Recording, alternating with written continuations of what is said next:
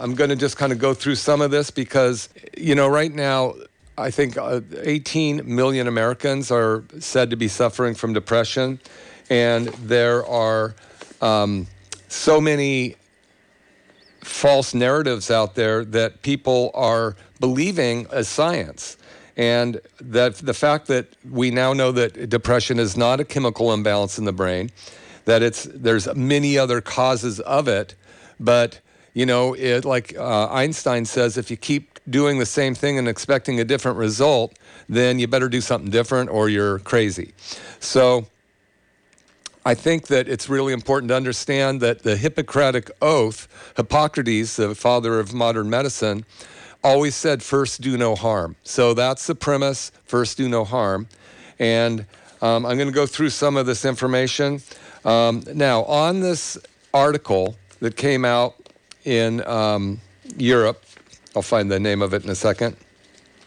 Uh, a decisive blow to serotonin hypothesis of depression. It says surveys indicate that 85 to 90 percent of the public believe low serotonin or a chemical imbalance causes depression. So, wow, what a great campaign!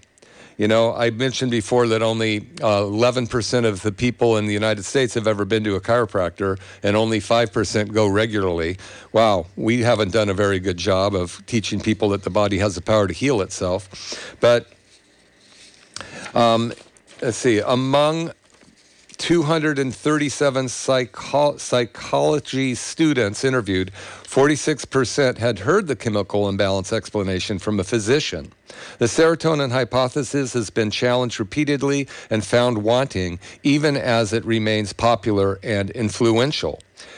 A comprehensive, well powered, high quality umbrella review now determines that the theory is, parentheses, not empirically substantiated or quotation into quotation, not empirically substantiated. I mean, there's nothing, it's not founded on anything. Now, it also says almost as soon as it was floated in 1965 by Harvard psychiatrist Joseph Schildkraut, Sidcrock, S H S C H I L D K R A U T, the serotonin hypotheses of depression reduced and simplified by pharma marketing to the chemical imbalance theory of depression and anxiety has been subject to critical research and found wanting. So I believe what that says is ever since 1968, when they put this out that it was a chemical imbalance, right then it was being challenged as wanting of clinical research.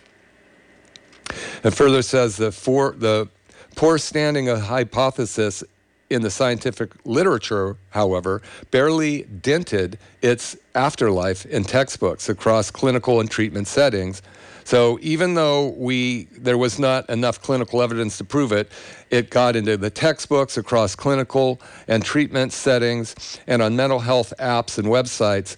And then nor has it dispelled the continued use of the phrase shorthand between doctors and patients and the everyday setting, including um, quite a different, a, a, a different number of mental states. Okay, so uh, the chemical imbalance metaphor takes root. Revisiting the history of the controversial rises several still relevant details. In December 2005, as advertising for SSRIs, selective serotonin reuptake inhibitor antidepressants, flooded American magazines, talk shows, and network TV. The results of the multi million dollar campaigns pitched in this case directly to consumers. So the Florida based professors and research, Lacasse and Leo, um, asked pointedly Are these claims make, made in SSRI advertising congruent with scientific evidence?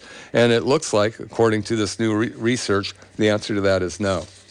So the FDA had, uh, had accepted aspirational language that the drug quotation helps to restore the brain's m- chemical balance, end quote, and quote, bring serotonin levels closer to normal, end quote, even though both claims were and remain scientifically meaningless. There is no such thing as a scientifically established correct balance of serotonin. Lacasse and Leo caution more than a decade ago, joining numerous other experts then and now. Additionally, both aspirational claims rest on the hypotheses that follow up studies would end up contradicting repeatedly. In short, both the hypotheses and the expensive marketing that pushed it into American living rooms rested on a hedge. You're listening to McCollum Wellness Radio.